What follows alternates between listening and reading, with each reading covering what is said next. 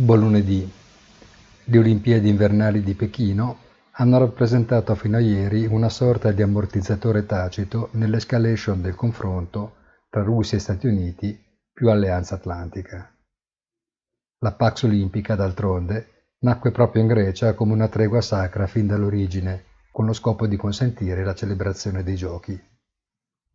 Da oggi le cose si fanno più difficili e i toni salgono. Il calendario macroeconomico della settimana passerà probabilmente in secondo piano rispetto alle questioni geopolitiche, che potrebbero influenzare maggiormente gli indici azionari e il mercato dei crypto-asset, e al contempo smorzare la fase di risalita dei rendimenti dei benchmark obbligazionari, come si è visto nell'ultimo scorcio della scorsa settimana.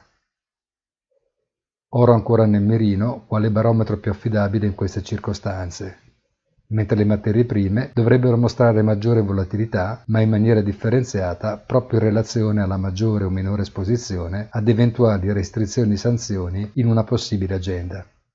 Buona giornata e come sempre appuntamento sul sito easy-finance.it.